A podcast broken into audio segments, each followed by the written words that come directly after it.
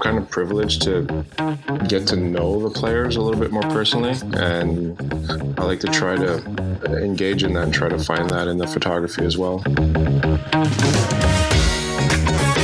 welcome to hockey in focus the hockey photography podcast I'm Aaron Bell, and as a professional hockey photographer for the past decade, I've been fortunate to meet many amazing hockey photographers that have been kind enough to share some of their tips, tricks, and techniques with me. I'm tracking down those experts again for this podcast to help you and me become better hockey photographers.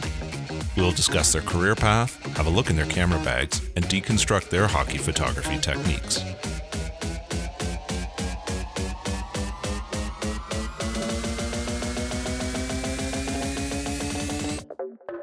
On this episode of Hockey in Focus, I sit down with Andre Ringuette of Freestyle Photography in Ottawa.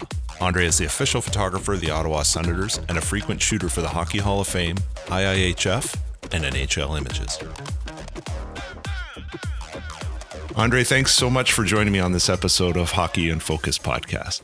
Uh, I'm happy to be here. Uh, I mentioned in the opener that you're the team photographer for the Ottawa Senators, and I know you recently returned from shooting the Winter Olympics in Pyeongchang. And I want to ask you about both of those things. But before we get into that, how did you first get started in hockey photography? Oh, I was just a crazy kid in university who wanted to specialize in sports. And at about the same time, the Ottawa Senators came to town. So uh, one thing quickly led to another. That's pretty good timing.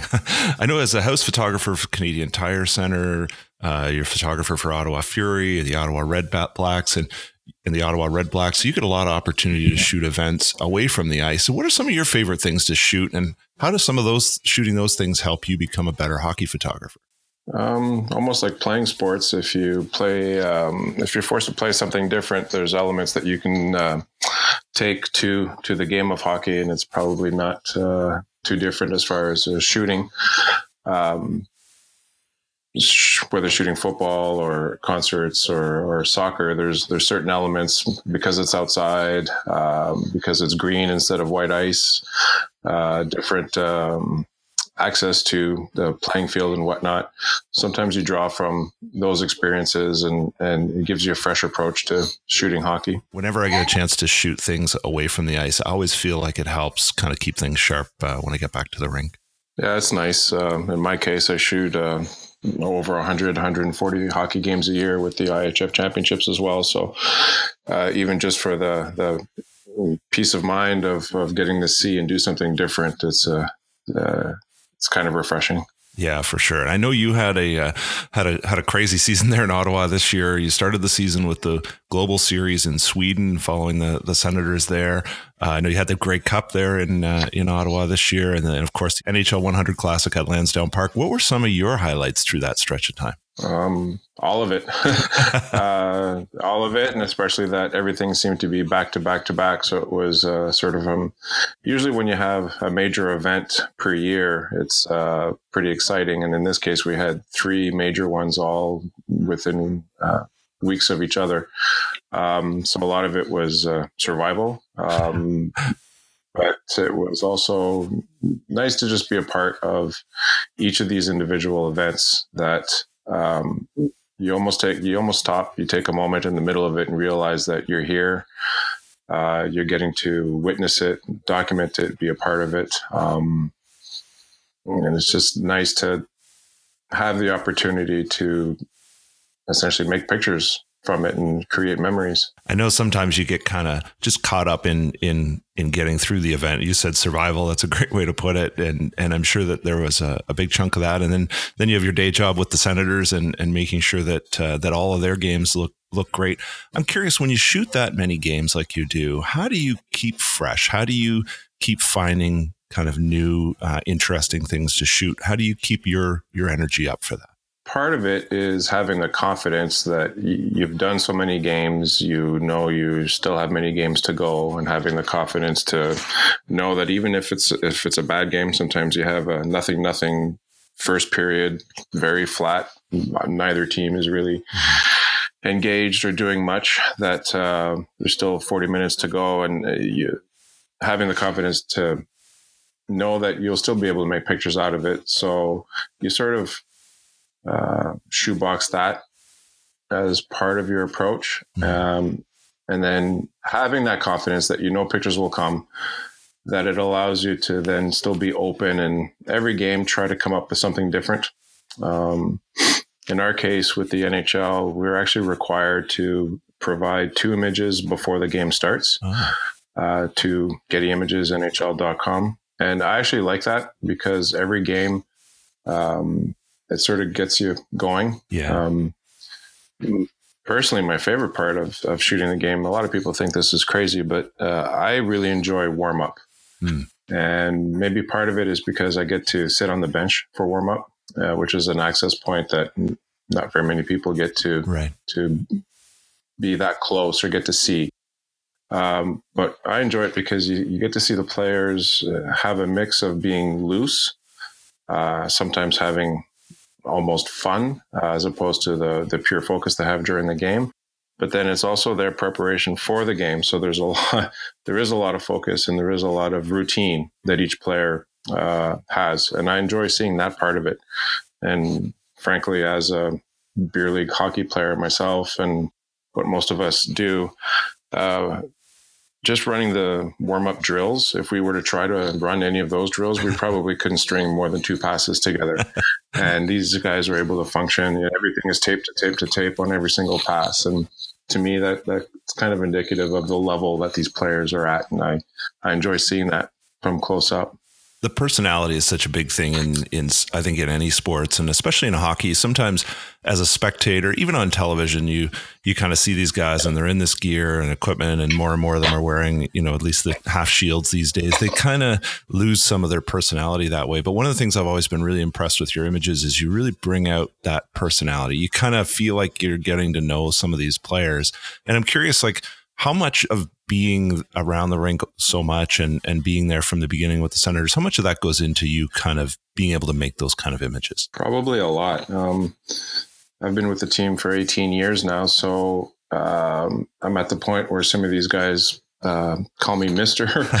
uh, when I when I started, I was about you know about their age, or obviously maybe a little bit older, but there were still a number of uh, players on the team that uh, were older than than me. Now there, there's no chance that there's going to be a, a, player older. So I've been around and I've seen guys literally like Mark Stone, who mm. I saw him at uh, not only rookie camp but development camp, and uh, players like Erik Karlsson, who um, I came across his draft portrait that I did just the other day, and he was maybe 160 pounds, skinny little kid. Um, so it's it's actually kind of nice to get to see these guys start from young junior age players who are just practically skin and bones uh, to making the team to then being an impact on the team to uh, eventually being leaders on the team. So you almost get to you get to see these guys grow up. Mm. and everybody has a different personality. Every player has a different approach to their game and just their even persona if you will. Um, so i'm kind of privileged to get to know the players a little bit more personally. Mm. and i like to try to engage in that and try to find that in the photography as well I think that's something that really comes through in your images. One of the places that I saw that maybe more than any anywhere was uh, some of your Winter Olympic images this year, and following along on Facebook and and seeing some of those things that you posted. And one of the things that really struck me there is a lot of those images you could see that same personality, but I know just because of the the type of event that is, you don't have that same opportunity to build a, a long relationship. You kind of have to have that ability to quickly build some trust and and be able to pick out those kind of moments. So I'm curious about that event, shooting the Winter Olympics in South Korea. How did that come come about for you, and what kinds of things did you to prepare to get ready to shoot that event? Um, in this particular case, it was my my second Winter Games. Um, how it comes about is uh, as the, I guess, the contract photographer for all the IIHF World Championships. Uh, the, the Olympics becomes one of their key um, because they're the uh, not the host, but they the uh, governing body for that tournament at the Olympics. So I get to um, get to cover that. I did it in Sochi as well. So Sochi was probably my first experience, and although I've done a lot of hockey games before, the Olympics is a different animal in terms of just the sheer volume of games Uh, you're literally doing uh, minimum two games, and more than half the days you're doing three games back to back to back, which ends up being a lot of hockey, both uh, mixed between the, the men and the women. Um, as far as Pyeongchang now, having done it before, I sort of I knew what to expect a little bit more. Uh, so mm-hmm. you try to take an approach of uh, I prefer to finish strong. So the first the first week or so, you're in. Sorry to use the term again, but a bit of survival mode of just just getting through it and knowing that uh, there's still a lot of hockey to come. So you almost have to pace yourself somewhat. Right. And in doing so, uh, right. shooting the games is a lot of fun, obviously, but three 60 minute games of, of action starts to, to get dry a little bit, especially if it's not necessarily the highest level that you might be seeing, depending on which two teams are playing. Mm-hmm. So that's where I like to try to find other elements in the game just for my own sanity, but also to try to find moments of this great game of hockey that that might happen away from the ice. You could really see that uh, that coming through in those images that you shared along the way. I'm curious the the opportunity to shoot uh, in Sochi, where there obviously was NHL players, and then he, this year in uh, in South Korea, you have uh, players that aren't NHL players, but some familiar names. I know some were familiar to you as well. What did you see as far? I mean, obviously the, the caliber play is a little bit different, but what did you like about this year that maybe was different from Sochi? I think what I enjoyed was, despite the fact that the caliber was lower, it meant that the caliber across the uh, tournament itself was there was more parity, mm. Which to me made the games more interesting. Like seeing Germany end up being in the gold medal game. Uh. I don't think anybody would have predicted that. And uh, not only were they in the gold medal game, but they uh, they were in it throughout the whole game. Yeah. So as far as um, maybe the overall level of each game might have been lower, obviously, than if it was uh, stacked with NHL players, but when you have three or four countries that can maximize their roster with NHL players and the rest of the countries that can only have one or two, let's say, mm-hmm. in this case, most of them didn't have access. So it created more parity, which made the games themselves to me a lot more interesting. Yeah, that's really cool. What were some of the other highlights for you when you were there, maybe away from the rink? Um, pretty much our whole life was at the rink, so there wasn't a whole lot of being away from the rink uh, happening. Basically, uh, when you're at this event, you're you see the you see the arena, the shuttle bus, in your hotel room. So. the glamorous life of a hockey photographer. Yeah, well, that's that's sort of the going joke that we have amongst ourselves. That uh, exactly as you said, we uh, will joke about that. Everybody everybody back home will, oh, it's amazing that you're there, and and and it is, it, it is very special. Mm-hmm. It's uh, it is nice to get to see it. Uh, I grew up watching the Olympics my whole life, so you have this picture of what it is. The reality when you're there working it is is far from the, the glamour that uh, maybe uh, people assume. Um, yeah, it's basically it's, it's shuttle buses and arenas for uh, 17, 18, 19 days. So people can find you freestylephotography.com. I saw on Facebook Freestyle Ottawa. There's all kinds of uh, great images or Instagram Freestyle Ottawa as well. Um, so getting back here and, and some of the uh, the questions for photographers. Um, lots of times we like to talk about gear. Um, I'm curious, what kind of gear do you use? I know you're a Canon shooter. Tell me about some of the gear that you you use that uh, that you rely on to make your hockey images. Uh, two, well, I think overall there's uh, seven or eight bodies being used when you factor in uh, all the remote cameras. Basically, what you do is uh, you try to keep up with the uh, latest and greatest models. As you upgrade, then the previous model then get relegated to remote use or backup use. So right now your main bodies would be the 1DXs. I haven't upgraded to the, the 1DX Mark II yet.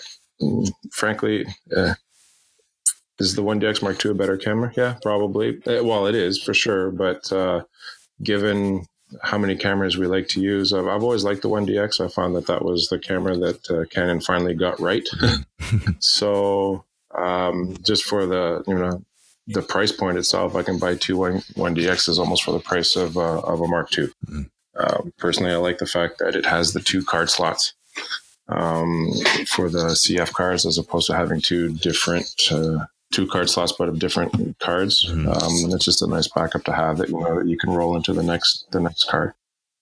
Um, th- that's just personal preference. Sure. Frankly, I find um, there's, there's, usually a lot of uh, joking and fighting between Canon and Nikon users.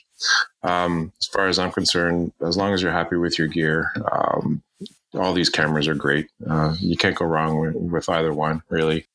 Uh, just find find a, a, system that you're comfortable with, that you like, that you're happy with the images, and to me, that's what's most important.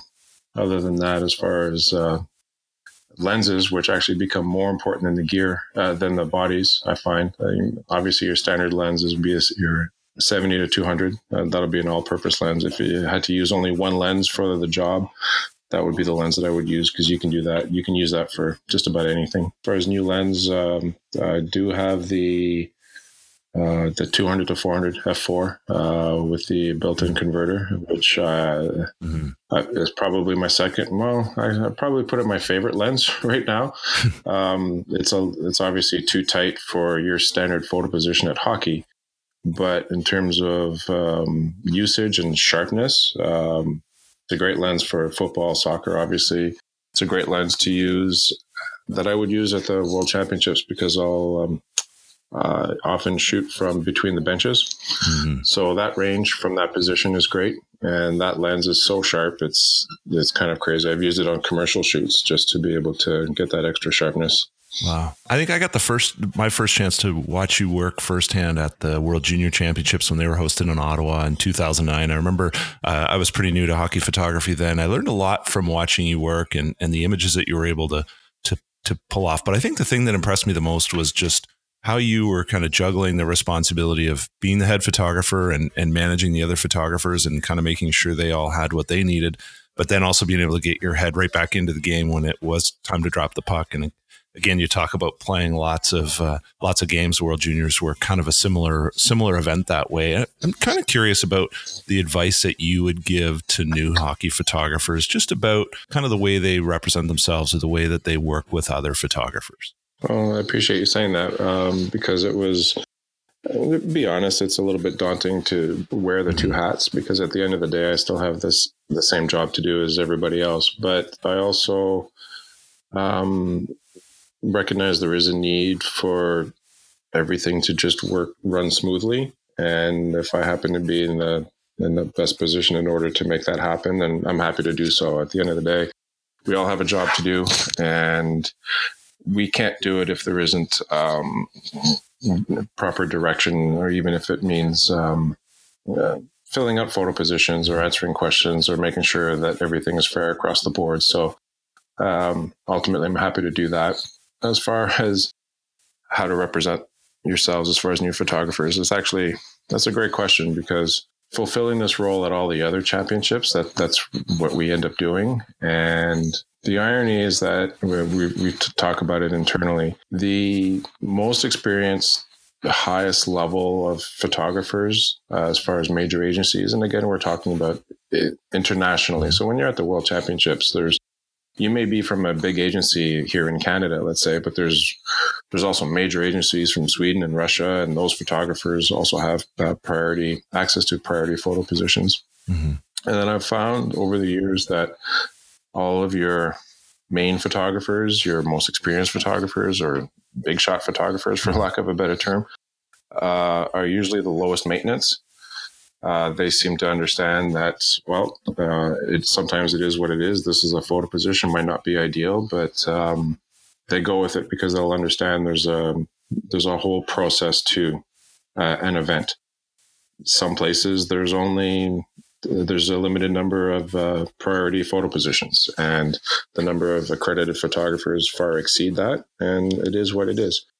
And I find that it's often the less experienced photographers that uh, will cause the most problems with regards to not being happy with the photo position or not understanding that well there's about eight agencies ahead of you that represent millions and millions of people mm-hmm. so um, my approach to Uh, even when I was the rookie, whenever I walked into a new building, whether it be shooting for the NHL or Upper Deck or doing an international event, I would just take whatever photo position was given to me and try to be low maintenance and make the best that you can with what you're given. Because at the end of the day, nobody can predict how a hockey game is going to go. I mean, you can maybe predict, you know, a powerhouse team over another, mm-hmm. but you don't know where the game winning goal might happen, if it's going to be a blowout, if it's going to go to overtime, uh, if the, um, uh, like in our case with the Germany game, where the player happened to celebrate right at the glass in our corner. Um, well, if you happen to be have a good, decent photo position there, then uh, you'll be lucky. So, um, sort of take take the position that you get, and there's pictures to be made everywhere. There'd just be different ways that uh, you can make it and focus on that rather than hoping or wishing that you think you should have been somewhere else. Yeah, very well said. You're you're right. The pictures can be made from anywhere. Andre, thanks so much for joining me on this episode and and sharing some great advice for uh, for other photographers and uh, and just for uh, for being a good guy and, and uh, making sure that uh, the people are well taken care of when they come to Ottawa as well. I really appreciate your time here. Well, thanks for having me. I do appreciate it, and I uh, certainly appreciate all your kind words and support. I hope you enjoyed this episode of Hockey in Focus, the hockey photography podcast. I have more experts lined up to talk to us about how they got their start in the hockey photography business, what keeps them going, and what gear they use to make amazing hockey images. I hope you'll join me again. Until then, I hope to see you soon at the rink.